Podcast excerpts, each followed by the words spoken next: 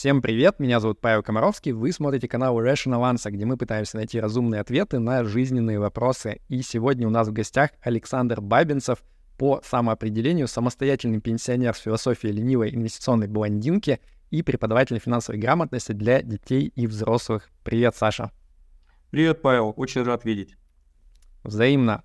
Давай начнем с того, что ты прям буквально в двух словах расскажешь, кто ты и чем занимаешься сейчас. Угу.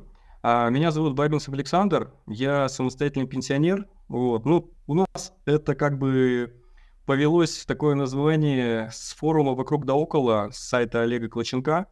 А на самом деле сейчас как бы мы с ребятами уже не говорим о самостоятельном пенсионере, ну, о самостоятельных пенсионерах, потому что каждый из нас занимается абсолютно разными делами. То есть, можно сказать, сейчас я частично самостоятельный пенсионер, частично бизнесмен, частично тренер, да, но не, но не бизнес-тренер, а тренер по физкультуре, по физкультуре и спорту и преподаватель.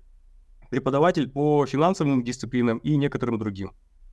Но мы с тобой подробнее поговорим как раз про самостоятельное пенсионерство, раннюю пенсию, вот это все во втором выпуске нашего интервью. А сегодня у нас тема — это как учить детей финансовой грамотности. Я предлагаю начать с того, что ты расскажешь, э, как ты вообще пришел к тому, что ты с детьми занимаешься, детям пытаешься объяснить и привить какие-то навыки в области финансовой грамотности. На самом деле это получилось, э, наверное, случайно, вот. И может быть в некоторой степени э, это преподавание является как бы э, тем, что мне интересно, тем, что мне нравится. То есть, грубо говоря, э, это, это, это было моей, навер... моим, наверное, призванием, вот, по крайней мере, так говорит об этом супруга. То есть, если отматывать назад, вспоминать э, свою жизнь, некоторые моменты, то я помню, что в университете на старших курсах я помогал ребятам с младших курсов. Э, на моих работах, где я занимался абсолютно разными вещами, я тоже помогал молодежи. То есть я обучал молодежь, чтобы они быстрее входили э, в ритм новой работы и э, делали э, некоторые вещи гораздо быстрее, чем те опытные специалисты, которые уже проработали в отрасли, там, допустим, 5-10 лет. Вот. То есть это получилось, повторюсь, совершенно случайно. Э, я приехал в Глазов с целью восстановиться после развода, но после определенных событий я решил, принял такое решение остаться здесь, в Глазове уже, и начать пенсионерить. Тем более Олег Клочнок э, мне настоятельно рекомендовал, говорит, Саш, давай попробуй, у тебя другого такого шанса не будет. Вот. И я послушал его совета, принял для себя вот это решение и э, начал сначала просто как бы э, не было мысли о том, чтобы обучать ребят. Вот, то есть я сначала занимался собой. А потом, э, когда восстановился эмоционально, вот, то есть мне потребовалось э, какое-то окружение. Это окружение получилось так, что проще создать. То есть я уже уехал в Москву, я жил долго в большом городе, Соответственно, вот тот круг ребят, которые были моего возраста, у нас были совершенно разные интересы. Поэтому для того, чтобы создать э, то окружение, у которых, с которым у меня могли быть общие интересы, я пошел как раз заниматься с ребятами. То есть вот и исключительно из каких-то своих, наверное, меркантильных да, целей, э, каких-то интересов по по своему личному развитию я пошел заниматься с ребятами, чтобы мы могли с ними обсуждать на равных какие-то э, интересные идеи э, в инвестициях, в бизнесе, в спорте. Вот так вот. Случайно получилось. Давай сразу нырнем в практику. Меня интересует такой вопрос. Вот э, говорят, там нужно научить детей финансовой грамотности. О чем вообще идет речь? Какие конкретно знания и навыки нужно ребенку передать, чтобы он потом этим как-то успешно пользовался? Uh-huh. А, я считаю, что у нас основных навыков в этом направлении всего три. Да? Первое – это умение сберегать. Вот. Второе – это умение э, э, копить. То есть э, сби, э, ты сначала сберегаешь, потом ты можешь то, что сберег, накопить, накапливать. И третье – это умение грамотно распределять для того, чтобы этот капитал у тебя прирастал. Вот три основных навыка, которые, которым надо обучить человека, даже не, не, ребенка, а просто человека надо этому обучить. Мне повезло, у меня исторически как бы в семье было принято вот это вот э, накопительство и э, бережливость. Поэтому вот эти вот навыки, они у меня уже присутствовали в базовой версии, в базовой комплектации Саши Бабинцева. А вот следующий навык, э, умение как бы э, разумно распределять и приумножать, вот этот навык я э, как бы вырабатывал в себе сам. А чем отличается сбережение от накопления? Сбережение это просто ты не потратил, а накопление это ты то, что не потратил, э, положил сюда, не потратил еще, положил сюда, где-то подработал, положил сюда. Вот, то есть это немножечко, э, то есть траты это одно, а накопление это другое. Для меня. У меня просто обычно автоматически получается, что то, что не потрачено, оно где-то скапливается. Ну, да, да, можно и так сказать. То есть э, для меня это э, как бы имеет отличие, а для других людей это может не иметь отличия. Mm-hmm. Понятно. Ну, хорошо. А, давай тогда с практической точки зрения. Вот у меня больше, чем у половины подписчиков есть дети. А, многие из них скажут, я хочу научить э, своего ребенка вот этим навыкам. Что делать? С чего начать вообще? Как к этому подойти? И какие практические действия позволяют этой цели добиться? Угу. Очень хороший вопрос, серьезный, э, такой сильный. В некоторой степени это зависит от возраста э, детей. Но универсальный ответ на этот вопрос будет такой, что делайте то, что вы хотите, чтобы делали ваши дети. Да, то есть э, не надо учить их тому, что курить вредно, если вы сами курите. Не надо им говорить о здоровом образе жизни, если вы употребляете алкогольные напитки там, и не занимаетесь спортом. Вот, то есть вы должны заниматься своими финансами. Тогда и наши дети, собственно говоря, и будут заниматься этими же самыми финансами. А дальше уже будет идти по градации, да, то есть Э, малый возраст – это одни занятия, э, чуть более старший возраст детей – это другие занятия. А подростковый период – это уже третье занятие, и в этот момент наши дети могут нас не слышать как родителей. Поэтому в этот момент очень важно, чтобы э, у наших детей был взрослый, которому они могут сказать «ты», и с которым они будут общаться на равных. Пусть это будет из взрослых, допустим, твой дядя, э, ну, то есть его дядя или его тетя, да, кто-то близкий из семьи, чтобы ценности, вот эти вот семейные ценности, они оставались у ребенка, потому что в этот момент подросток не будет слушать родителей. Вот, то есть если мы не занимались детьми с самого детства, то очень сложно будет их перевоспитывать в подростковом периоде. Э, давай эти идеи немножко распакуем. А, вот ты сказал, что очень важно личным примером что-то делать. Я с этим, с одной стороны, согласен, а, но мы же знаем, что есть э, много примеров, когда, например, там родители очень такие бережливые, они вот э, прям копеечку считают, а дети наоборот, им там с детства кажется, что это все какая-то ерунда, у знакомых вообще дети не так живут, и родители их, они наоборот там много тратят, и возникает какое-то, ну, даже отвращение к этому процессу. То есть сам факт того, что родители так себя ведут, это не значит автоматом, что ребенок тоже именно такую модель поведения э, пере, пере, переимет. да. Угу. Да, э, поэтому вопрос вот все-таки, как, э, как сделать так, чтобы это произошло, э, если у тебя есть вот это первое вводное, что ты считаешь, по крайней мере, ты сам правильно поступаешь. И если ты говоришь, что это как бы зависит от возраста, ну, давай тогда с молодых ногтей. Вообще, с какого возраста надо начинать учить детей финграмотности, по твоему uh-huh, мнению? Uh-huh.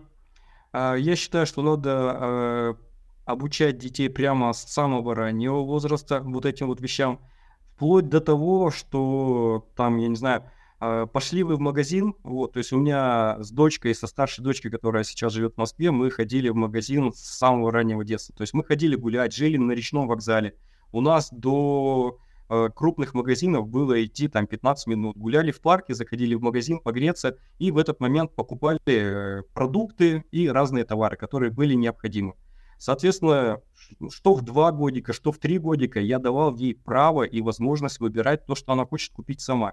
Единственное, я просто этот процесс контролировал со, с точки зрения родителя. То есть у нее было право всегда купить в магазине три любых товара, у которых на ценнике есть две цифры до запятой.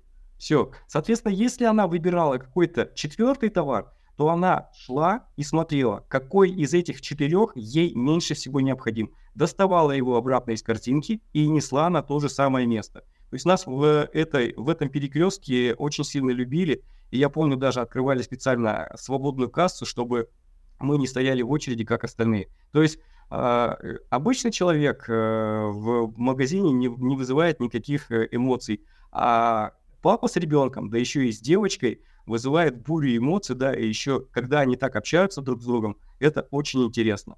Вот, то есть я считаю, надо учить детей с малого возраста. А тот вопрос, который мы затронули, я сейчас постараюсь тихонечко его коснуться, этот вопрос в большей степени зависит от того, сколько внимания мы уделили своим детям в раннем периоде и сколько мы им уделили общения и любви в раннем периоде. Вот в этом случае, если здесь было недостаточно любви и общения, то ребенок будет воспринимать вот так вот он в той семье это видит гораздо в большей степени, и модель той семьи ему нравится. Поэтому ему не понравится такое отношение к деньгам, которое в нашей семье воспитывается, потому что ему не нравится отношение внутри семьи.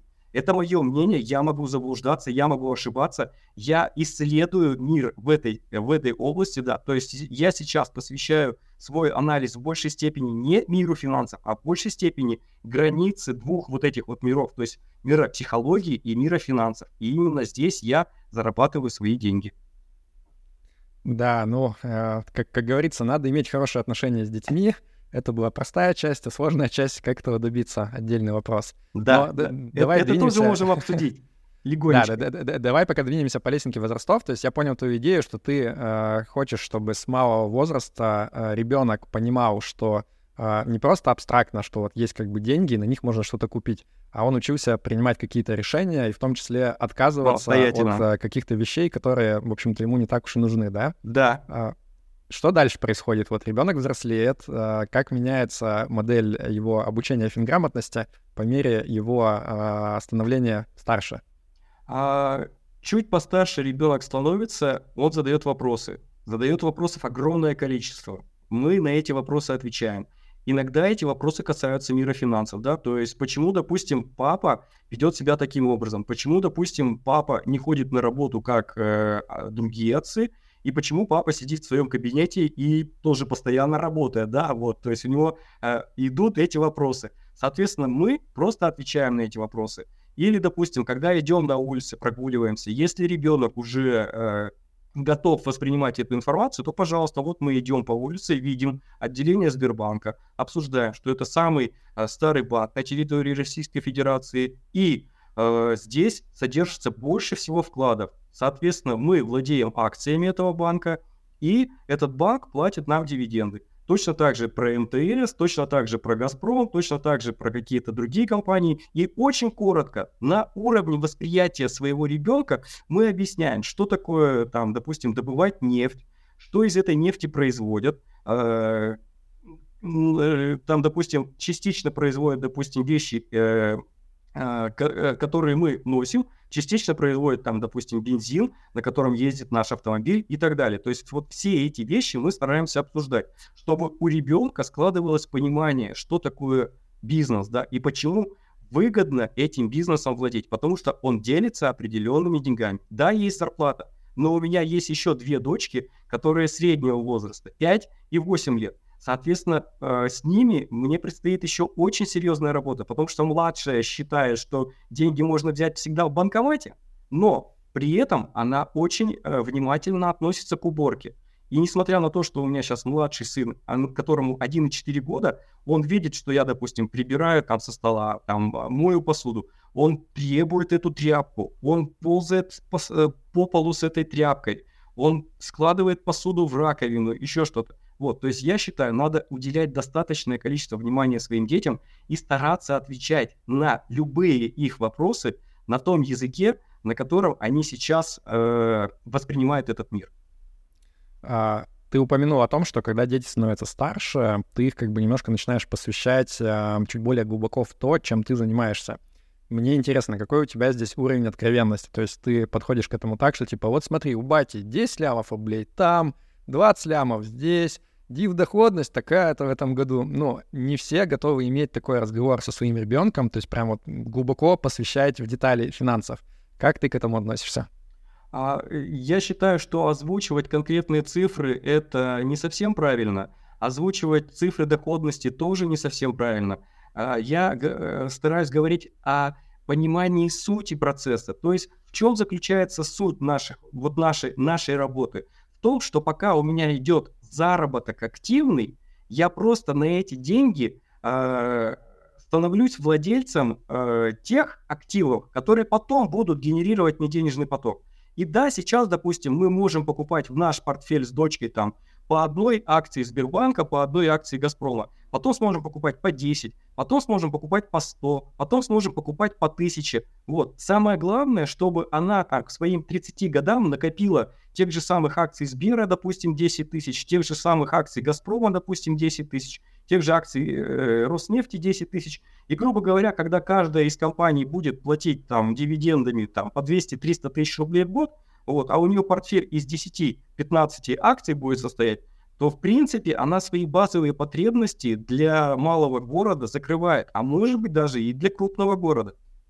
Ну, у, у ребенка же все равно рано или поздно будет появляться вопрос. Вот если ты его заинтересовал, ты ему объяснил принципы, ты рассказал, что ты делаешь, там, закрывшись в кабинете, э, покупая, продавая, он рано или поздно спросит, папа, а что в деньгах-то, сколько это вообще, о чем речь идет? Э, ты как-то просто уходишь от этих вопросов или все-таки пытаешься объяснить? А, обычно эти вопросы мне задают ребята, с которыми я занимаюсь. То есть не мои okay. дети, а те дети, с которыми я занимаюсь. И я им всегда на эти вопросы отвечаю э, как бы э, более, более общно, да. То есть я говорю, я зарабатываю столько денег, что мне хватает на жизнь, мне хватает на путешествия, мне хватает на жизнь нашей семьи, мне хватает на благотворительные проекты. Вот на благотворительные проекты я, допустим, потратил в этом году такую-то сумму, да, и они мне задают вопрос, Саня, а почему ты не покупаешь квартиру в городе?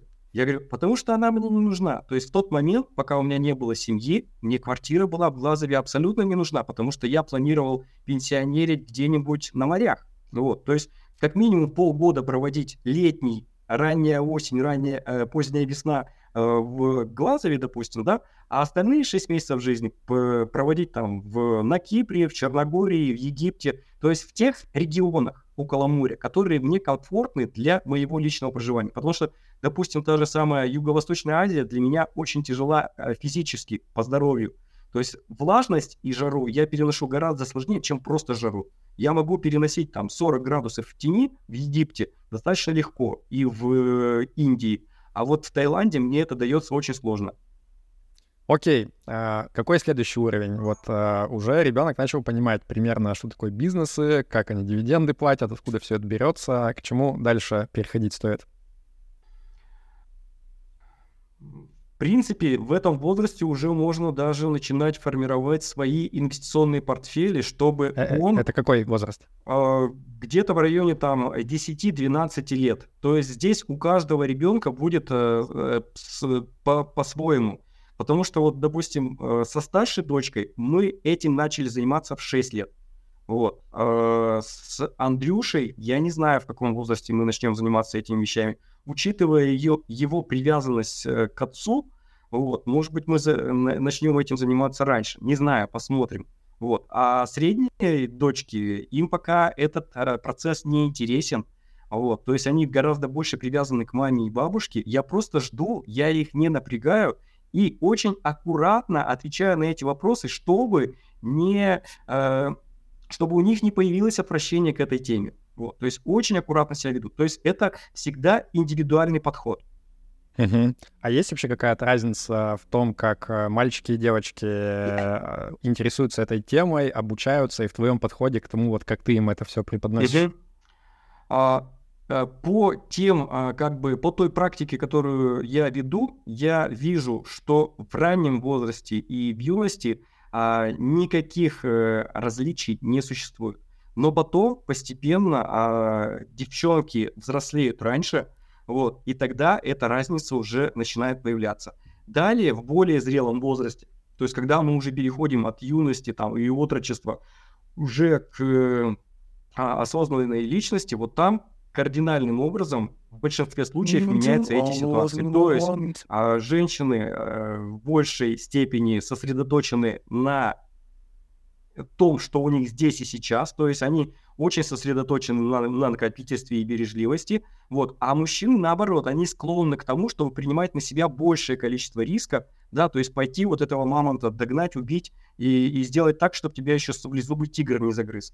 Вот, то есть, э, но, повторюсь, бывают и исключения, то есть я видел девчонок, которые э, с бизнес-мышлением совершенно по-другому действуют, не так, как подавляющее большинство девочек. А в юном возрасте абсолютно одинаково все дети воспринимают эту информацию. И в юном возрасте я все-таки стараюсь с ними идти больше через игру, через примеры, через э, те профессии, которые мне повезло получить, да, то есть мы идем через геологию, мы идем через нефтянку, мы идем через э, образование планет, космос и такие вот всякие разные вещи, а потом постепенно переходим к деньгам, к миру финансов, к депозитам, вкладам, э, смотрим, что такое мороженое, да, сколько оно стоило в, во времена детства их родителей, во, во времена моего детства, сколько мороженое стоит сейчас – и, и сколько мы могли купить, допустим, на эти деньги тогда, на эти деньги потом. Обсуждаем вопросы инфляции, обсуждаем вопросы инвестирования, потому что кто-то из детей уже слышал о многих вещах. Про девочек мне все-таки интересно. Вот э, есть разные вообще модели поведения в обществе, и одна из моделей, она про то, что вот, ну как, мужик, добытчик, он, значит, все зарабатывает, приносит, он вообще отвечает за вопросы как раз, что делать с деньгами, а дело жены — это там, типа, уют э, обеспечивать в доме, э, а все остальное, значит, мужчина позаботится. Вот э, есть ли какое-то влияние такой модели поведения э, со стороны общества на то, как девочки мыслят вообще про финграмотность? Э, наблюдаешь ли ты что-то подобное и что с этим делать? А, вот прямо таких э, э, прямо жестких вот этих вот э, направленностей я не вижу. В основном это зависит от того, а, как в семье относятся к миру финансов. Вот. То есть а, наше население, несмотря на то, что мы уже в течение последних 30 лет находимся в мире капитализма, все еще имеет посредственное отношение к деньгам. Все еще. То есть мы э, научились э, деньги зарабатывать, просить, э, тратить, но не инвестировать. Инвестируем мы еще крайне отвратительно. Поэтому Э, я не вижу таких вот прямо тенденций, что девчонки могут вести себя так, как домохозяйки, парни ведут себя так, как добытчики. Наоборот, я чаще всего сейчас вижу даже парней, которые гораздо сильнее привязаны к родителям, в том числе мамам, да, вот это вот все идет из-за гиперопеки, вот, это другая крайность, которую ни в коем случае нельзя допускать, да, то есть вот мы, с одной стороны, должны любить наших детей, с другой стороны, не э, усугублять вот эту вот любовь гиперопекой, потому что э, в конечном итоге это закончится очень плохо и для детей самих, и для родителей, потому что их жизнь окунет все равно э, в современную реальность, вот, а родители будут расхлебывать потом все то, что натворили сами. Они все это делали исключительно ради блага своих детей. Моя мама то же самое делала все исключительно ради моего блага. Но я сказал ей, что я поехал в Москву поступать в МГУ только в тот момент, когда тронулся поезд. А до этого момента я ей говорил, что «Мам, я поеду в Москву к брату погулять на неделю». Вот. Потому что, если бы я ей сказал, что я поеду поступать в Москву, в МГУ, она бы сказала, Сашенька, сынок, да кто ты и где МГУ, да? Что ты там будешь делать в Москве? Там куча всяких разных я не знаю, э, людей, которые могут тебя обокрасть, э, избить, там еще что-нибудь сделать. То есть у нее исключительно забота ко мне, да, как к своему сыну. Вот, поэтому, чтобы не э, влиять на свое решение, я его озвучил только в тот момент, когда тронулся поезд. И потом уже маме написал через три дня, что я поступил на подготовительное отделение МГУ, что все нормально, я остаюсь в Москве. Понятно, как говорится, вышел за сигаретами, оказался студентом МГУ. А, давай вернемся к вопросу а, про собственный счет для инвестирования. Вот ты упомянул, что ты детям достаточно малого возраста их заводишь. Как вообще это выглядит, как это работает? То есть ты им как бы даришь какую-то сумму денег, а, с они могут совершенно сами распоряжаться, или там есть какие-то ограничения? Вообще, что это такое? А в любом случае этот счет а, открыт вторым брокерским на мое имя или на имя супруги, вот. И на этот счет мы просто обсуждаем с э, ребенком, что мы планируем покупать. Естественно, все, что мы планируем покупать, я аккуратно заложил в их головы. Точно так же, как наши первые старички, которые пришли ко мне там с восьмых классов, и, грубо говоря, мы с ними работали э, не только по финансовой грамотности, но еще и по построению карьеры и, и прочих вещей. Вот, они сейчас зарабатывают серьезные деньги, некоторые уже больше, чем я. вот. То есть э, эти вопросы мы обсуждаем э, с э, со мной как с куратором. Соответственно, а, она в любом, э, в любом случае, ребята не будут делать тех действий, которые мы не обсуждали. То есть, если вдруг они захотят купить акции Яндекса, то мы это сначала обсудим, а, проговорим все за и против, и только после этого под моим руководством ребенок будет принимать решение. Вот. Но а, у нас формируется портфель э, как бы достаточно сильных и устойчивых бизнесов на территории Российской Федерации. Да, она может позволить себе э, купить свой портфель акций Яндекса, если она обоснует э, эту покупку. Вот okay, я понял. Яндекс ты не очень любишь. Это понятно. Пока, на данный момент, на данный момент. А меня, знаешь, какой больше вопрос интересует? Вот, знаешь, как иногда бывает в некоторых семьях, типа, ребенку там подарили какую-то сумму денег, да, и он сначала радуется, такой, вау, классно, а потом ему там, не знаю, мама говорит, а теперь, Васенька, мы на эти деньги знаешь, что купим? Там новый холодильник в семью. И Васенька блин, я-то думал, это мои деньги, а выяснилось, что нет. Вот тут нет этого элемента, что условно ребенок говорит, а, а я, может быть, хочу продать вот эти акции сейчас, там, половину портфеля, снять и, не знаю, там, купить себе роликовые коньки. А ты говоришь, э, нет, э, так нельзя. Э, можно только смотреть и покупать, а пользоваться этим нельзя. Все верно. Мы сразу на старте э, даем обозначение разным деньгам. То есть у нас в жизни существуют разные инструменты, и точно так же деньги имеют разное предназначение. Допустим, э, дал я ребенку, например, 10 тысяч рублей, там мы с, э, как бы на день рождения, например, подарили бабушке, дедушке и родственники 10 тысяч рублей. Вот мы обсуждаем, сколько из этих денег должно пойти на текущие траты, сколько должно пойти на их мечты, и сколько должно пойти вот на ту самую курицу, которая впоследствии будет нести золотые яйца. То есть о распределении денег надо говорить постепенно. То есть мы постепенно идем с ребенком и смотрим, разбираем все вот эти вещи. Поэтому вопросов вот таких, э, которые, допустим, сейчас переозвучил, у нас не возникает. То есть дети сами э, распределяют свои деньги. Вот здесь их самостоятельность проявляется.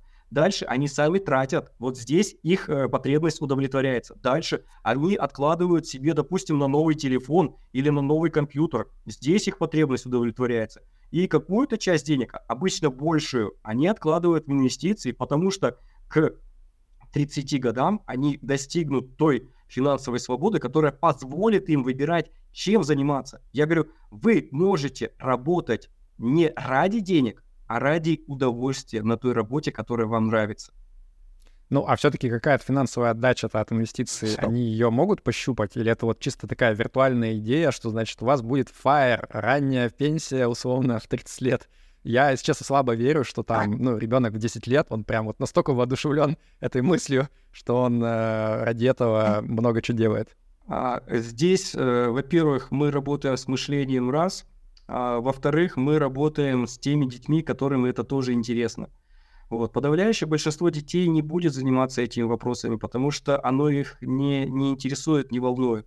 Вот этот вот тест с зефиркой, да, про который было много что сказано, но я считаю, вот исходя из своего личного опыта, да, я еще очень как бы молодой человек, мне всего там 43 года, и я еще многого не видел, вот, но я вижу тех ребят, у которых есть потенциал стать э, очень богатыми, и я вижу тех ребят, у которых этот потенциал отсутствует. Вот смотри, обычный пример, простой пример. У нас в Глазове 17 школ. Uh, у нас проводятся бесплатные занятия для детей и их родителей по субботам специально, чтобы у ребят была возможность прийти на эти занятия. То есть uh, не в те дни, когда они учатся, хотя некоторые по субботам учатся, но в результате у нас там, допустим, из двух-трех тысяч школьников эти занятия посещают 10-20 человек. Поэтому я здесь не переживаю. Вот. Все зависит от окружения и способа мышления. А способы мышления мы, родители или педагоги, в принципе, можем направлять. Окей, okay, я на всякий случай еще раз уточню. Мне кажется, это важный момент. А, я правильно тебя услышал, что ты, тебе кажется, вот вся эта идея с а, собственным инвестиционным счетом для ребенка а, разумной, только если у вас оговорены какие-то достаточно четкие правила про то, что например, оттуда нельзя деньги вынимать до какой-то точки или возраста, а, потому что, ну вот, мне интуитивно кажется логичным и другой подход. Сказать, например, что вот а, ты можешь покупать там акции, да, А дивиденды, предположим, ты можешь снимать и тратить на что-то, что тебе хочется. Вроде как бы ты и пощупать тогда можешь результат. Вот а, какая здесь все-таки твоя рекомендация из твоего опыта, как правильно построить эту систему, чтобы она тебя, ну, как бы тебе не выстрелила в ногу? Потому что я могу представить, что у кого-то это может отрицательный эффект дать. То есть ребенок потыркается, в какой-то момент он поймет, что эти деньги, они как бы не настоящие, он их не увидит, черт знает когда, и скажет, да, это все обман какой-то лохотрон, я лучше буду сегодняшним днем жить. Угу. А, я понял вопрос, да. Э, с, с этой точки зрения, во-первых, у нас есть та часть денег, которую мы тратим, а, и та часть денег, которую откладываем на какие-то свои очень серьезные хотелки. Вот. Но а, если ребенку нужны деньги для того, чтобы он мог больше тратить, пожалуйста, у нас есть определенные способы для того, чтобы заработать. Во-первых, мы можем э, делать какую-то работу, за которую уже будем получать деньги не внутри своего дома, не внутри своей семьи, а за рамками этой семьи, да. И э, у нас есть возможность создавать бизнесы. Вот, то есть, э, если ребенок хочет тратить больше денег, значит, надо его учить эти деньги зарабатывать и сделать так, чтобы он мог зарабатывать больше. Вот и все. То есть я правильно тебя услышал, что инвестиционный счет это не трогает на Новый год, а доставать оттуда не надо. Если это на 30 деньги... лет. Окей, все, понял. 30 лет будет мега-вечеринка, э, приглашай, когда твоим детям исполнится. Нет, э, это, эта вечеринка, она как бы будет а, всю оставшуюся жизнь, вот. Вот, то есть здесь надо понимать, для чего мы это делаем. То есть э, нужно э, четко проговаривать цели, да, нужно э, разговаривать с ребенком, для чего ему это нужно. Хотя от современной молодежи я достаточно часто слышу, что, а, допустим, а ему пофиг, а ему много не надо, а ему что-то еще, а ему что-то еще. Я, я говорю, что а у вас, а, вот как бы у вашего поколения сейчас существуют такие мотивы ровно до тех пор, пока вы не стали сами родителями. Когда вы становитесь своими э, сами родителями, в вашей жизни многое меняется. Да, я не помню, чтобы что-то кардинально в моей жизни поменялось, когда я впервые стал родителем. Вот. А, может быть, потому что те ребята, которые были рождены в 70-е и 80-е, э, успели хлебнуть э, в своей юности много чего интересного. Вот, поэтому они по-другому относятся ко многим вещам. Не так, как относятся к этому современные дети. То есть, вот, допустим, э, наши средние дочки, они э, не, не способны сейчас оценить того, что мы, родители, для них делаем. Но в принципе, я думаю, что мы точно так же были не способны оценить того, что делали наши родители для того, чтобы выживать в той ситуации, в которой они оказались. Вот, то есть это, грубо говоря, проблема э, разных поколений. Вот, нам сложно ее уловить. А то, что э, ребенку э, там говорить, ты, ты просто сразу озвучиваешь, вот у него есть три варианта. Вот такой вариант, такой вариант, такой вариант. Если он не использует в своей жизни такой вариант, да, вот как э, про курочку рябу, которая... А три варианта, это какие имеешь в виду? Ну, три варианта. Это потратить на здесь и сейчас, сказать себе спасибо, побаловать себя. А, вариант отложить на серьезную крупную покупку. И вариант позаботиться о своем будущем. Вот, вот три основных варианта. Угу. Давай подробнее обсудим вот про зарабатывание денег. Мы как бы начали немножко с такой более инвестиционной части, да, но ты несколько интересных вещей упомянул. А, во-первых, мне интересно про карманные деньги. Как ты вообще относишься к тому, а, там, надо ли давать детям карманные деньги, насколько им позволять свободно ими распоряжаться, а, стоит ли там платить за какую-то работу внутри семьи, например, да, за какие-то там успехи, еще что-то. Вот как ты смотришь на этот вопрос? Однажды я смотрел одно из видео, э, забыл, как э, а, автор э, называется. Очень-очень интересный человек с Казахстана, рассказывал много раз свою историю, очень много говорит о философии. Вот, он поведал такую историю, как бы, как он относится к деньгам, то есть он переводит все подарки Э, финансовый э, вариант и все поощрения в финансовый вариант. И в принципе мне логика этих процессов понравилась. Но для детей сам... именно, да? Да-да-да, для детей mm. именно. Но я сам такими вопросами не пользуюсь. Вот, я согласен с тем, что у наших детей должны быть карманные деньги, и чем раньше, тем лучше. А, я не могу сказать точно, когда им эти деньги, э, ну, то есть, когда они научатся этими деньгами распоряжаться. То есть, моя старшая дочь научилась деньгами распоряжаться очень рано, самостоятельно. И обычно она как бы очень э, мало и редко их тратит. А моя средняя дочь, которой я пытаюсь как бы давать карманные деньги раз в неделю, вот, они у нее не задерживаются пока. Я понимаю, что ей рано давать карманные деньги, поэтому некоторые процессы я контролирую сейчас самостоятельно через карточку. То есть я ей кладу кар- на карточку деньги тогда, в тот момент, когда ей надо оплатить там, допустим, питание или что-то еще. На крупные покупки я говорю, хорошо, копим вместе с бабушками, с дедушками и так далее. Вот, то есть приходится пока так действовать. С младшей это вот как бы все купи, потому что бабушка рядом, потому что деньги печатает банкомат. Вот, то есть там еще мировоззрение немножечко другое. И говорю, мне с этим еще предстоит поработать. А вот. как а на этот переход можно повлиять вообще? То есть, ну, э, мне кажется, у многих родителей страх такой, то есть они видят вот эту вот модель, где действительно все просто улетает в трубу, как только ты ребенку отдаешь, и нет ощущения, что это поменяется. Э, может быть, оно так и будет продолжаться. Что с этим делать-то? Может быть. Э, я считаю, что в некоторых моментах стоит быть понастойчивой. То есть, если я, допустим, даю ребенку на питание, допустим, на неделю тысячу рублей, вот, и если он эту тысячу рублей потратил в понедельник, купил там себе, я не знаю, каких-то вкусняшек или угостил всех в классе там или еще что-нибудь сделал, вот, то, значит, э, оставшиеся 6 дней он э, не будет покупать себе, а будет носить бутерброды из дома там или еще что-нибудь.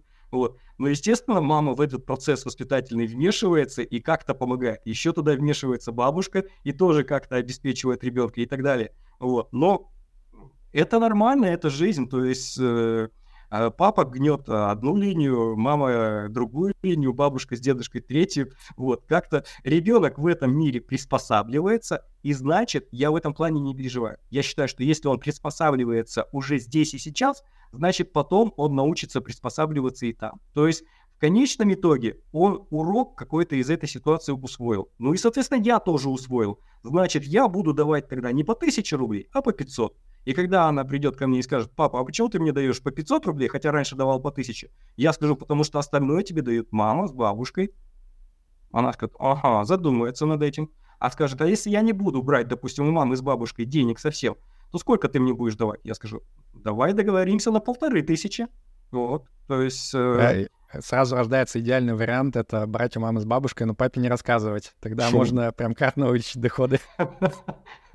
Вариантов много, то есть ребенок, он, он будет общаться в этой среде, он будет договариваться, он будет искать э, выгодные варианты. Это тоже обучение, это тоже обучение финансовой грамотности, это тоже обучение умения, навыка себя продавать. Вот. То есть ага. очень много. Хотя вроде какие-то вот вещи, которые несерьезные кажутся, но в дальнейшем, э, допустим, этот ребенок сможет э, продать э, как бы себя работодателю не за 100 тысяч, а за 150 или за 200. Я правильно тебя услышал, что ты как бы выдаешь карманные деньги, исходя из потребностей, а вот этой идеи про то, что там получи пятерку, получишь денежное вознаграждение, это ты не практикуешь? А, нет, я, я не вижу в этом как бы а,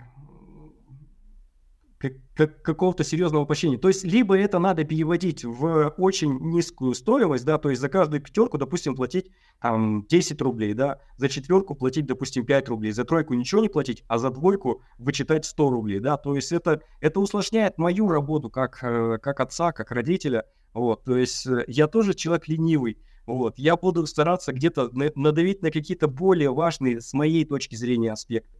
Вот. То есть пятерки нет, а поощрение, допустим, а, занять призовое место на соревнованиях по воркауту, вот, пожалуйста, пойдем там, выбирай любой, любую кафешку, идем туда, э, и ты можешь купить все, что хочешь. Там, допустим, э, я не знаю, заняла призовое место по фигурному катанию, пожалуйста, тоже.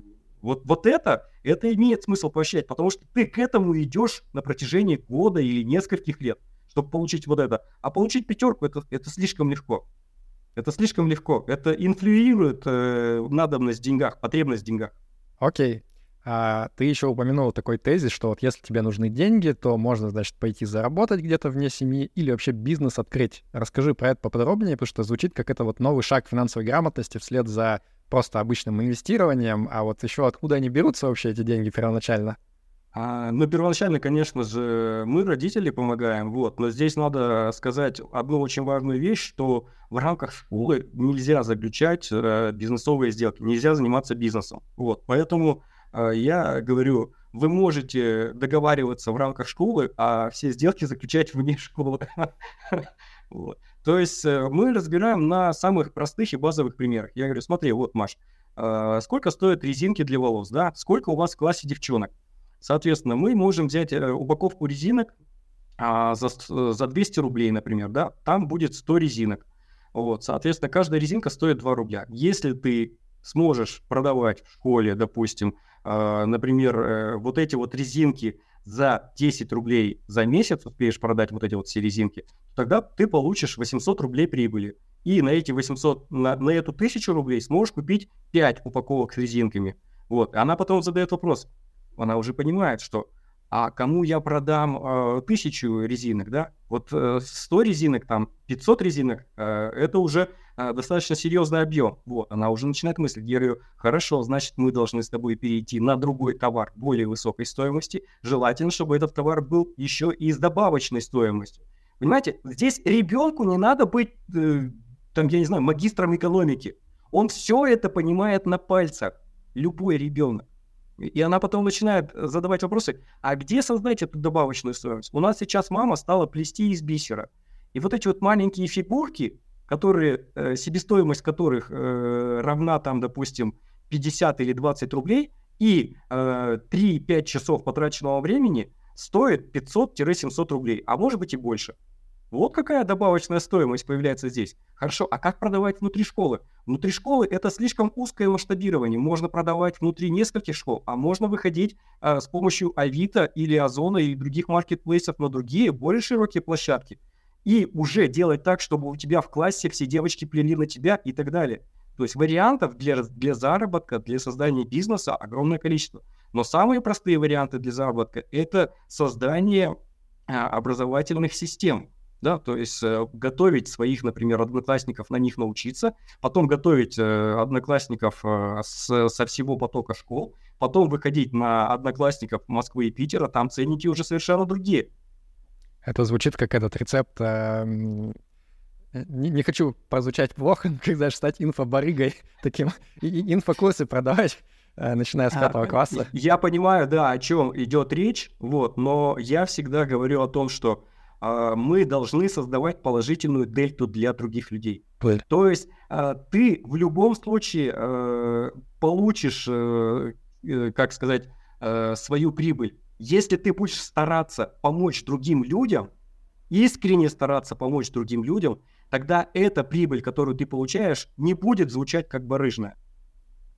У меня сразу масса вопросов, на самом деле, про эту историю. А, первый, ты несколько оговорок сделал про то, что вот внутри школы нельзя заниматься бизнесом. У тебя были какие-то проблемы по поводу того, что учителя приходили и говорили, ну, Александр, ну, ваша дочь там такое сделала? А, на данный момент не было, но у меня были такие как бы а, разговоры с другими моими старшими ребятами. Вот, то есть откуда это правило появилось? Оно появилось э, из практики. Вот. то есть э, мы учимся, точно так же и я учусь, и, соответственно, вот э, благодаря этой практике. Ну, смотрите, а, а что такого плохого, когда учителя, допустим, э, ведут репетиторство в, в школе, да, занимаются репетиторством? У нас раньше были, это как это называлось, факультатив, да, или как-то по-другому называлось, я уже забыл. Вот, то есть мы изучали физику дополнительно, мы изучали математику дополнительно, это все было бесплатно, а сейчас много вещей прямо в школах проводится платно. Так почему, грубо говоря, мы не можем э, позволить себе заниматься бизнесом в том же самом направлении? Да, если нам не дают право на это, да, то есть у нас нет диплома о высшем педагогическом образовании, значит, мы будем заниматься в другом месте, где есть спрос на это и где на это за это не будет наказания. Окей. Человек и... учится жить в современном мире. И мне еще интересно, а можешь ли поделиться какой-то историей самого большого бизнес-успеха кого-нибудь из твоих детей? То есть вот а, во что это вылилось? Какие были бизнес-проекты самые классные? Я попробую тихонечко, чтобы никого не назвать. Вот, то есть э, парень ко мне подошел в шестом классе, сказал, что у него уже есть бизнес, и он говорит, я уже на протяжении года, наверное, например, ну, с каких-то месяцев а, стою на одной точке. Он говорит, что э, ты, Саша, мне можешь посоветовать для того, чтобы сдвинуться с этой мертвой, мертвой точки? А мы посмотрели, разобрали, я говорю, ну, пришла пора масштабировать бизнес, а нужно сделать вот это, вот это, вот это, вот это. А, и, соответственно, через пару месяцев он ко мне пришел, он сказал, что у него прибыль по результатам как бы вот этих вот, этих вот действий, которые мы э, просто обсудили, была более 300%. Вот сразу за этот короткий период. Я говорю, молодец, хорошо. Вот, Долю принес это... твою? А? Долю принес тебе за совет? Нет, нет, нет. Мы с ребятами занимаемся так. Я говорю, ребят, если у вас есть э, интересная, хорошая, здравая идея, которую вы мне озвучили, и если она приносит, там, допустим, от 100% а, в год и более, приходите ко мне, я вам дам деньги, чтобы вы эту идею воплотили в жизнь. И я этих даже денег не возьму от вас, если у вас что-то не получится. И прибыль я у вас не буду брать, потому что Саша Бабинцев зарабатывает в другом месте. Я просто стараюсь ребятам дать шанс. То есть они не приходят с бизнес-проектами там на миллион рублей. А, я говорю, если вы приходите с такими как бы э, деньгами, то значит вы что-то делаете неправильно. Первый бизнес вы всегда должны создавать на идее, на тех компетенциях, которые вы имеете. А второй бизнес вы можете создавать на тех деньгах, которые вы заработали на первом бизнесе. Вот. Соответственно, если у них хорошие идеи, я готов им дать деньги. Э, раньше мне не надо было согласовывать эти средства вообще с супругой. Сейчас мне приходится согласовывать эти средства с супругой, и она такая говорит, опять кому-то денег дал? Я говорю, ну, пускай дети растут, пускай дети учатся. Просто эти, эти дети вырастут уже совершенно другими людьми. Да, они в какой-то момент э, забудут о том, где они учились, но в определенный момент они придут опять и спросят, когда будут зарабатывать там десятки миллиардов рублей, да, и скажут, Саша, что тебе там нужно, допустим, в глазу построить? Я скажу, новый детский садик, новую школу мне нужно построить. Вот. Артем у нас смеется из старичков, самый молодой, сколько ему, 18, наверное, лет, вот, смеется и говорит, мы тебе, говорит, море построим в глазы. Я говорю, спасибо. Это мне напоминает, как знаешь, есть вот эти вот в э, Кремниевой долине э, стартап-акселераторы, там Y Combinator известный. Вот у тебя такой глазовский э, акселератор для младшей группы школьной. Прикольно звучит. Ну, на самом а... деле у нас не только младшая группа школьная, то есть иногда приходят и более взрослые ребята, и уже прямо взрослые, вот, то есть, если идея хорошая, достаточно хорошая, и есть потенциал у нее, с моей точки зрения, я даю средства на развитие. Вот, потому что взрослые, они как бы деньги возвращают потом, чаще всего. И, соответственно, я эти деньги просто в оборот пускаю дальше, даю кому-то еще развиваться. Просто я считаю, что если будет э, больше таких ребят, например, как я в глазы, то мы сможем сделать все вместе еще больше, да, то есть если там э, таких э, нас будет, там, я не знаю, тысяча или несколько тысяч человек, мы будем на благотворительность э, сами выдавать э, бюджет города. А, смотри, мне интересно, сколько самой старшей дочке твоей или ребенку? А самой старшей 12 лет, она 12. живет в Москве. Да, это ага. Э, дочка от первого брака. Осталась там. Uh-huh. Понятно. А, есть ли какой-то следующий уровень? Мы достаточно много, на самом деле, вещей обсудили, там, от инвестиций до бизнеса, работы. Вот что дальше? То есть, предположим, ребенок это все немножко уже прочухал, а, развивается в этом направлении. Есть ли какой-то следующий уровень финграмотности, который тоже нужно передать? Может быть, ты еще сам не дошел со своими детьми до этого, но ты понимаешь, что это вот следующий шаг. Дальше практически оп- опыт и э, внедрение в, вот в эту в реальную жизнь, в взрослую жизнь. Вот, то есть сейчас ко мне с этими вопросами подходят мои старшие ребята, которых я обучал. Э, им некоторые вопросы некомфортно решать со своими родителями, поэтому они подходят с этими вопросами, с решением этих вопросов ко мне. Мои дети, они еще как бы маленькие, поэтому у них таких вопросов пока не возникает. Вот, то есть, когда они интегрируются во взрослую жизнь, они приходят с, за решением этих вопросов ко мне, пока ко мне. А потом, может быть, не будут приходить, я не знаю. То есть я всегда для них открыт, и если нужно где-то что-то поддержать, сказать или помочь найти ответ, я это сделаю. Потому что э, вот однажды, я помню, приехали из Москвы старшие ребята, они пришли на занятия чуть раньше, посидели, обсуждали там группой в 10 человек, какие-то вопросы у них, серьезные проблемы были, они не могли их решить. Вот, и потом прихожу я, и они задают этот вопрос, и я сразу сходу отвечаю. Они говорят, как, Саня, как ты смог? Вот мы в десятером тут думали, час-полтора головы ломали, а ты, говорит, вот так вот сходу нам ответил на этот вопрос, причем э, этот ответ подходит нам, он нас устраивает. Я говорю, у меня просто жизненный опыт. Вот, собственно говоря, следующий уровень – это тот самый жизненный опыт. У меня от разговора с тобой, если честно, возникает ощущение, что типа рецепт, э, как научить детей финграмотности хорошо, ну, нужно самому просто быть классным. Нужно иметь талант педагогический, как у тебя, нужно иметь большой опыт, нужно иметь сильную прям философию такую вот, как вообще с финансами обращаться, и тогда все будет классно. Можно там немножко э, на интуиции лететь без приборов, и все будет хорошо получаться. Что делать тем, кто, как родитель, сам не чувствует, что вот он до конца на 100% разобрался вообще, ну, потому что у многих людей, они, даже те, кто интересуются финансами, у них, у многих есть какие-то незакрытые вопросы, многие там не понимают, как инвестировать, как к этому правильно подходить, то есть чувствуют сами недостаток финграмотности. Вот что делать таким родителям? Могут ли они что-то полезное детям привнести? И как правильно в этой ситуации подходить, если они не супер, не финансовый супермен, как ты?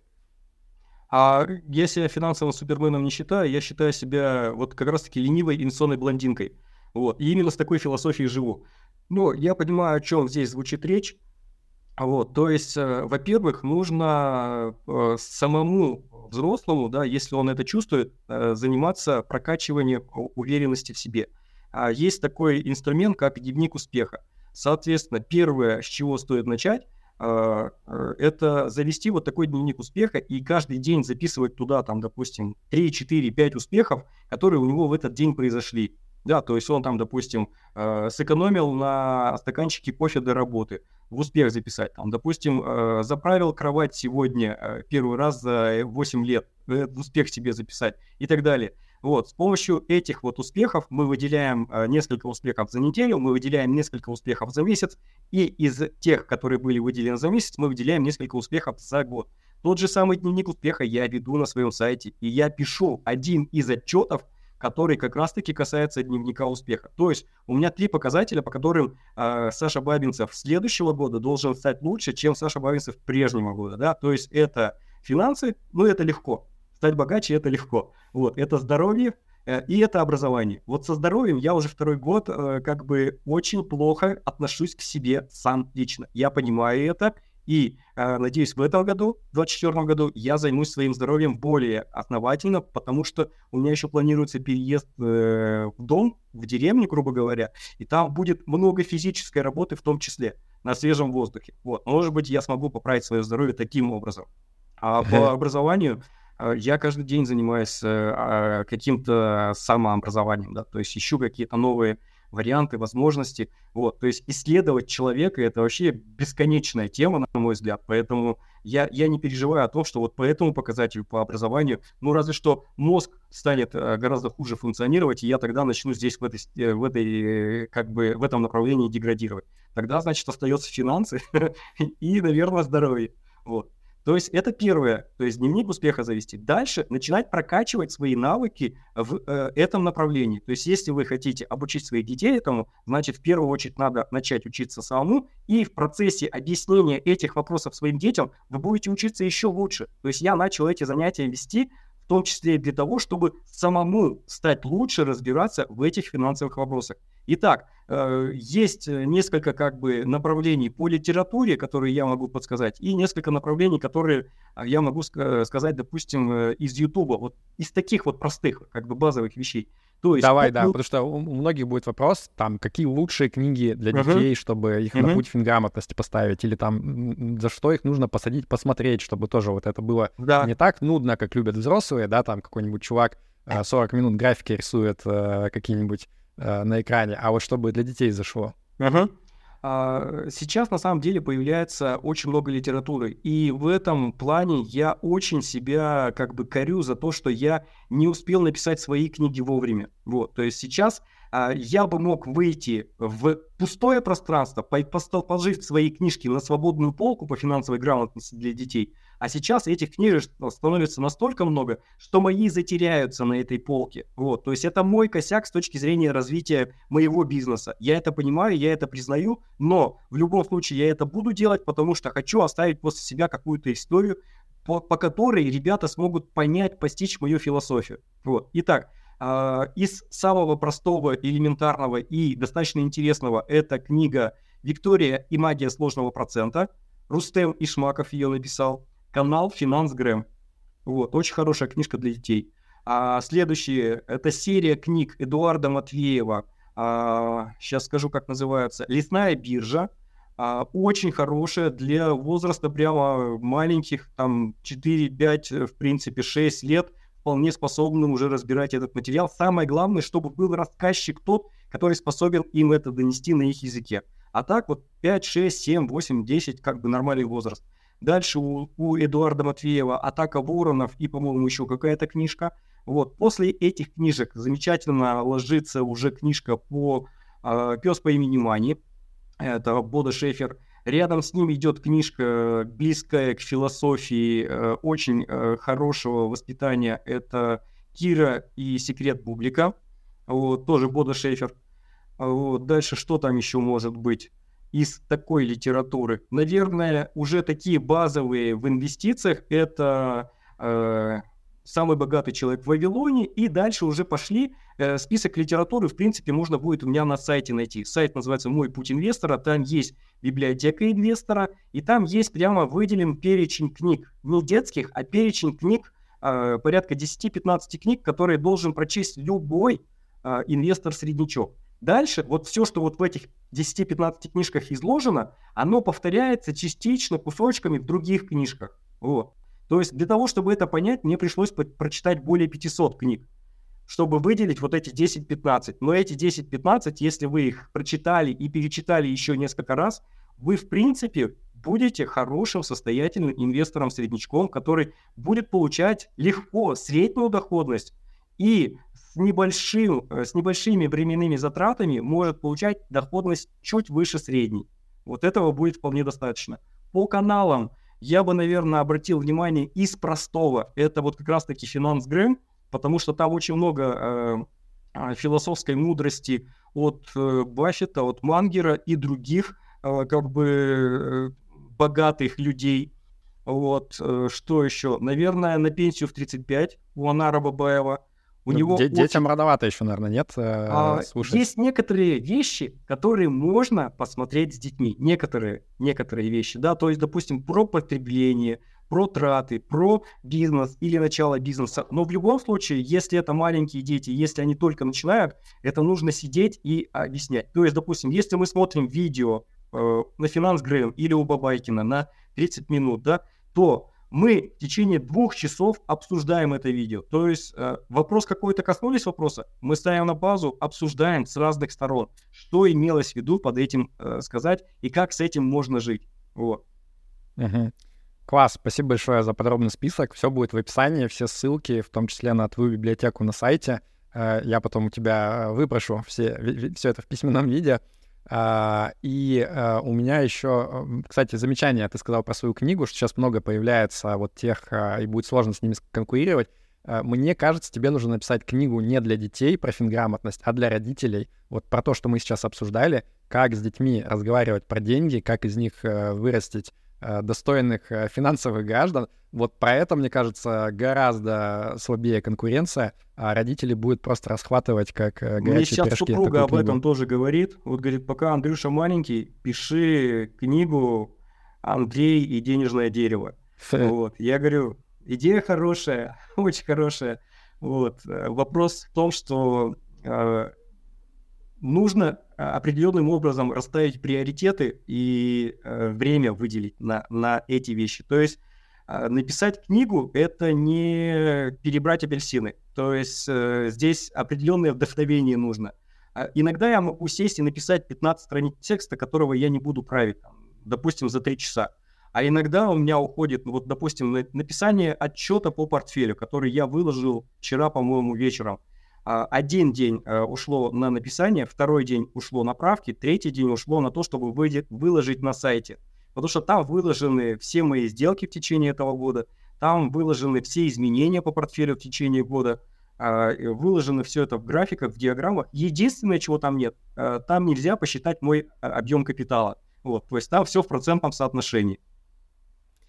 Да, ну, я, мне знакома эта проблема, как э, коллеге-блогеру твоему.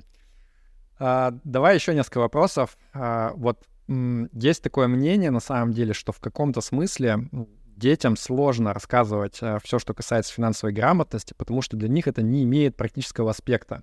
Но потому что все равно, когда ты ребенок, вот как бы ты себя не вел, а, о тебе родители позаботятся. Они, значит, а, зарабатывают деньги, они тебя кормят, а, одевают и так далее.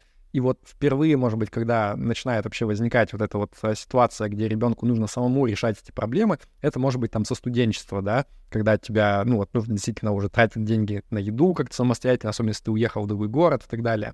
Вот как ты относишься к этой идее, что, может быть, не нужно в детей это пытаться впихивать, нужно дождаться, когда для них это станет актуально. И тогда вот прям самое то время будет. Насчет актуальности я полностью согласен, но я считаю, что актуальность э, возникает э, с младенчества. То есть мы с миром финансов начинаем общаться с очень раннего возраста. И чем раньше мы научим нашего ребенка в этом мире чувствовать себя комфортно, тем лучше он будет себя чувствовать. Потому что а, маменькин сынок, который из гиперопеки э, маминой и бабушкиной выпал в студенческую жизнь, а, очень плохо может закончить. А, армия – это одно, но есть и другие варианты, куда он может скатиться. Это очень-очень опасная дорожка, очень опасный путь. Я считаю, нужно учить прямо с самого раннего детства. А, вот, допустим, если взять э, мою старшую дочь, да, я жил от бабушки на расстоянии, допустим, 5 километров. Можно было эту дорогу проехать на автобусе, а можно было эти деньги сэкономить и прогуляться пешком. Вот, соответственно, в одну сторону она, допустим, шла гуляла, а в другую сторону она уже говорила, пап, я устала, давай на автобусе прокатимся. Тем более эти деньги за автобус она платила за меня из своих. Она за меня платила из своих, чтобы свое решение вот это вот озвучить. Или мы заходим в магазин, и она смотрит, ага, вот этот йогурт очень классный, мне очень нравится, я хочу его скушать. Но мы идем к бабушке, а там еще две сестры, вот, и, соответственно, она думает, если я куплю этот йогурт, я полакомлюсь сама одна. Но если мы придем к девчонкам, я принесу им три йогурта подешевле, и мы втроем съедим. И этот йогурт, который мы будем есть втроем, будет гораздо слаще, чем тот йогурт, который я буду есть одна. Хоть он и дороже. Вот. Я считаю, что наша задача как родителей научить пользоваться инструментами финансового мира как можно раньше. Если мы этого не сделаем, это будет очень больно, этому будет очень больно учить жизнь. Ну смотри, тебе многие на это скажут, что, блин, мы по жизни работали, э, деньги копили эти самые для того, чтобы мои дети не, могли не выбирать, идти пешком или на автобусе, потому что, типа, деньги на это надо потратить. Я хочу, чтобы мои дети нормально себя чувствовали, и вообще не беспокоились на э, эту тему. И дальше уже вот даже когда, э, например, там речь идет не про совсем детей, да, они становятся старше, они уже там выходят сами в взрослую жизнь, это еще более концептуальный вопрос перерождается, а как вообще, надо ли детям как-то помогать финансово? Потому что, опять же, вот многие эти люди, да, про которых ты упомянул, которые там э, росли в 80-е, 90-е, застали достаточно непростые экономические времена, они говорят, вот я сделаю все, чтобы мои дети так не страдали чтобы у них, э, чтобы они точно знали, что они обеспечены, у них там, не знаю, квартира своя есть. Вот как ты к этой дилемме относишься? То есть надо ли э, детям обеспечивать какой-то серьезный финансовый старт в жизни, или наоборот, э, кто-то говорит, что нет, они тогда вообще избавляются, надо, чтобы они все сами заработали. А, очень хороший вопрос. А, и каждый будет отвечать на него по-своему. Вот. Что я думаю по этому поводу? Я думаю, что в первую очередь взрослому надо поработать психологом и закрыть все свои травмы, которые у него были в детстве. То есть я очень часто в МГУ э, видел, как гуляют родители с детьми и играют там в определенные машинки, вертолетики или еще что-то. То есть то, во что не наигрались в детстве. Вот, я это вижу. Это надо взрослому человеку закрывать свои проблемы. А зачем травмировать своего ребенка э, и лишать его э, вот этих вот крыльев мотивационных? Зачем? Я считаю, это очень опасно. Вот э, вы лишили его инфо- и, и мотивационных крыльев, ему ничего не надо будет по жизни. Во что он потом превратится, в кого он вырастет? Может быть, он э, и будет также протебать дальше. Вот э, ребята, которым оставили в наследство квартиры в Москве, которые уехали в Таиланд, и что они представляют из себя? А случись что-нибудь серьезное, что они будут из себя представлять? Какую конкуренцию они составят, допустим, тем ребятам, которые земли рыли, пахали для того, чтобы выжить? Вот, то есть они им совершенно никакие, никакой конкуренции не составят. Я считаю очень опасно лишать э, своих детей вот этих вот мотив, мотивационных крыльев. То есть, э, когда мои дети придут ко мне и скажут, пап, помоги мне там, допустим, с квартирой, я скажу, вот тебе деньги на первоначальный взнос, а дальше ипотеку ты будешь платить сам, и все остальное ты будешь делать сам. Но мне кажется, что э, некоторые мои дети не придут ко мне с такими вопросами, некоторые из моих детей. Некоторые придут, вот, исходя из того, как они сейчас относятся к миру финансов. И я, как родитель, буду исправлять свои ошибки, которые я не сделал в том возрасте, когда было положено. Вот. Я буду исправлять эти ошибки, я буду помогать своим детям. Если я не доработал там, я буду дорабатывать в другом месте. Но я считаю, что гораздо важнее научить ребенка пользоваться этой удочкой, да, показать ему эту удочку, чтобы он сам мог достичь. Никто мне не завещал ни квартиру, ничего. Все, что я сделал, я сделал самостоятельно. Я считаю, у абсолютно каждого человека есть э, огромное количество возможностей обрести свое благосостояние к 30-40 годам. Если мы не умеем пользоваться, распоряжаться правильно самым главным ресурсом своей жизни, то кто в этом виноват? В этом виноват в первую очередь ты сам, во вторую очередь э, те, кто тебя воспитывали. Вот. Но я к своим родителям вообще ничего, а, как бы, никаких предъяв не имею. Я считаю, что мои родители воспитали э, меня достойным человеком, да, потому что после развода я оставил все там в Москве и приехал в Глазов с очень маленькими деньгами. И, и выжил, и выжил, понимаешь? А если бы это был э, человек, который, у которому все на блюдечке с золотой каемочкой положено, а он это все потерял, как ему будет восстанавливаться после этого? После этого в моей ситуации родилась версия Саша Бабинцев 2.0. А у человека, неподготовленного к жизни, родится э, еще один мужичок на теплотрассе. А ты не боишься, что здесь есть определенная ошибка выжившего, ну, в твоем лице, как бы, да, то есть, э, да, роют землю там многие, но немногие в итоге успеха достигают. Может быть, э, вот дети, они и будут рыть-рыть-рыть, и в итоге останутся где-то вот там у земли ползать условно. А так, может быть, с более таким э, внушительным стартом финансовым они бы, ну да, там звезд с неба не хватали бы, но все равно всю жизнь прожили бы более спокойно, счастливо и э, с более хорошим уровнем достатка и комфорта. А, э, сказка такая была про э, э короля и сына. А вот, то есть он попросил, король попросил, принеси мне столько-то денег, там, допустим, 100 рублей. Вот. А сын пришел, у матери взял деньги, отдал королю. Король бросил их в огонь они плавятся там. Ладно, хорошо. Э, или горят. А, сказал, принеси мне еще 100 рублей. Он попросил опять у матери, принес еще. В итоге дошло до того, что он все-таки пошел и решил заработать. Он заработал 50 рублей, отдал их отцу. Отец бросил в костер, а тот бросился в огонь доставать эти деньги. Теперь я вижу, что ты заработал эти деньги. Вот, то есть я, я как бы понимаю, о чем здесь речь, да. И когда э, мне говорят про ошибку выжившего, на самом деле очень часто мне говорят про ошибку выжившего. Но я могу показать это не только на своем примере, а на примере тех детей, с которыми я работал, и на примере тех взрослых, которые проходили мой курс. И сейчас я вижу, как эти взрослые, которые проходили мой курс, если бы это была ошибка выжившего, то из 250 человек, которые прошли занятия, э, ну, один-два человека, может быть, достигли бы какие, какого-то результата. Но я вижу, что результата достигает гораздо большее количество человек. Поэтому не могу э, признать это ошибкой выжившего. Вот. На самом деле там был еще один вопрос, Паш, я э, это немножечко забыл, не записывал, поэтому, может быть, потом в процессе обсуждения я вспомню и отвечу на него еще раз, ладно? Окей, okay. я тоже забыл, мне кажется, все отвечено.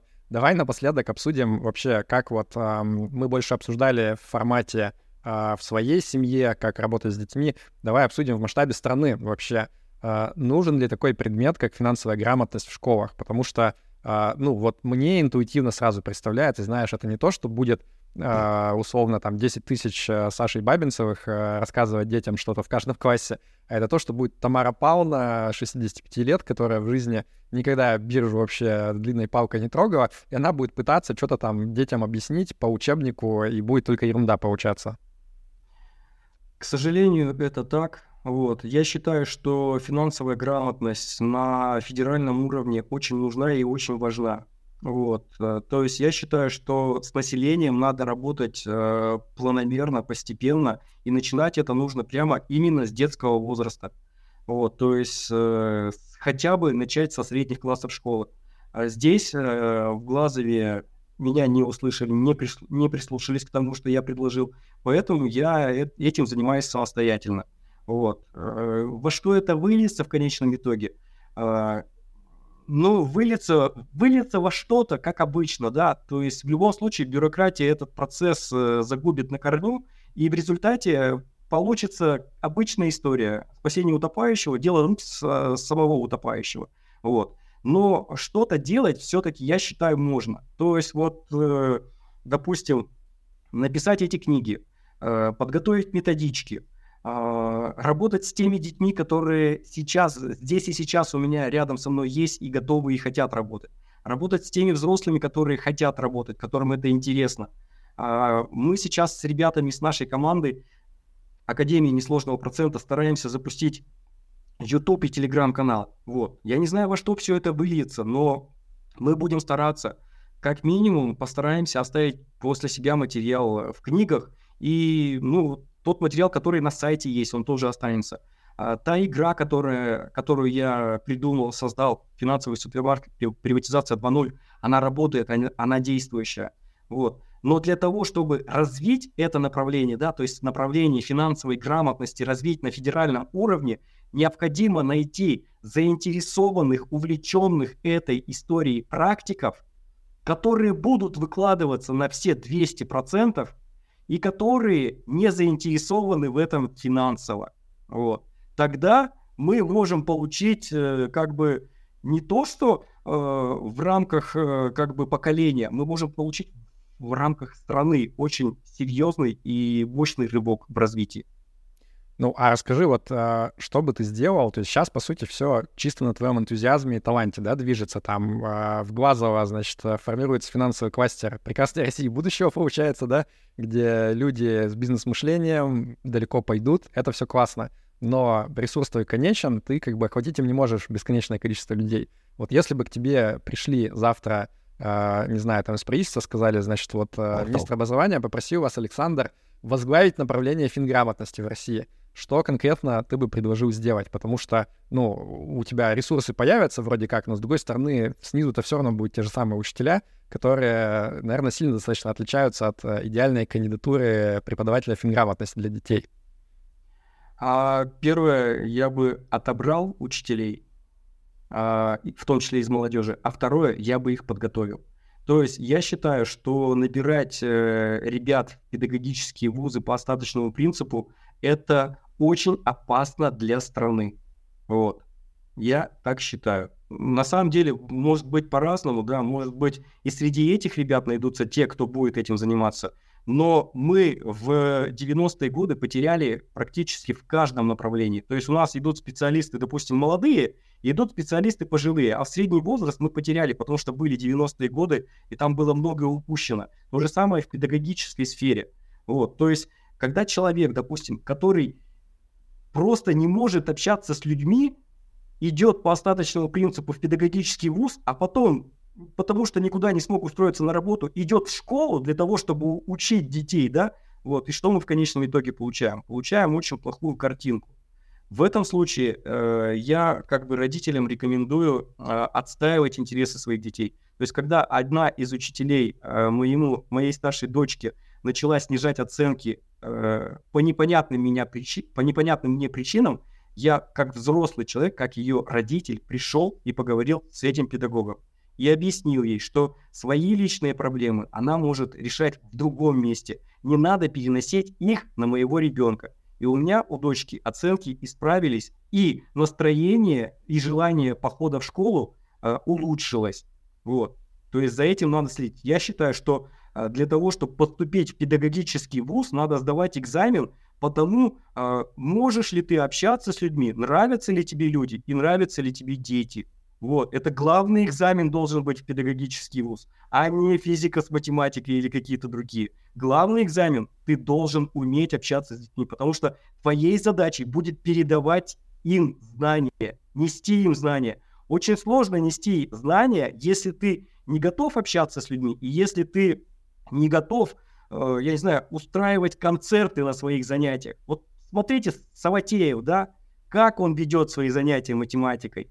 Вот точно так же можно вести занятия физикой, химией. Я до сих пор, у меня школа закончилась 25 лет тому назад. Я до сих пор помню химические реакции и э, что там, куда выпадало в осадок. Я до сих пор многое помню с физики, потому что не так давно я, э, пока у меня было свободное время, я помогал ребятам сдавать ЕГЭ и ОГЭ, готовиться к этим предметам, к разным предметам. Вот. То есть я считаю, нужно заниматься педагогическим образованием достаточно серьезно, в том числе и в финансовом направлении. Потому что финансовое направление – это не только про деньги, про акции, облигации. Финансовое направление можно подать очень широко. То есть у нас есть один из курсов, э, который называется «Шире мысли». И вот там, на этом курсе, в том числе мы учим ребят говорить, в том числе мы учим ребят писать резюме и продавать себя. В том числе мы учим искать а, свободные бизнес-ниши, чтобы не испытывать конкуренции и так далее. Я предлагаю на этой ноте завершить. Э, Саш, спасибо большое. Э, очень интересный разговор был. У меня пока детей нету, но я чувствую, что буду пересматривать э, в будущем, когда настанет время, к тебе за советом приду. Я уверен, что для многих наших зрителей тоже очень интересно это было. У нас на самом деле с Александром выйдет еще продолжение этого интервью. Там будет уже не про детей, а про личный финансовый путь Александра, про то, как вот он самостоятельную свою пенсию переживает — и как ко всему этому относится. Uh, Саша, если у тебя есть какие-то финальные напутствия для родителей, которые uh, думают над финобразованием для детей, uh, вот самое время их сказать. А мы, э, когда обсуждали литературу, я забыл упомянуть э, одну книжку, которая к финансам не имеет отношения, но которая имеет отношение достаточно серьезное к воспитанию. Это автор Юлия Борисовна Гиббенрайтер, э, профессор МГУ. Она написала как бы серию книг, то есть достаточно, ну, определенное количество книг, вот возьмите из серии «Общаться с ребенком как». Это поможет вам общаться как бы э, не только с детьми, но и со взрослыми. Очень хорошая, полезная, правильная литература. Э, если я знакомлюсь с, с ребятами, у, у кого-то из них рождается ребенок, первое, что я рекомендую, настоятельно рекомендую, это приобретение именно этой книжки чтобы, чтобы мы, как родители, научились слушать наших детей. Вот. Я думаю, на этой ноте можно завершать.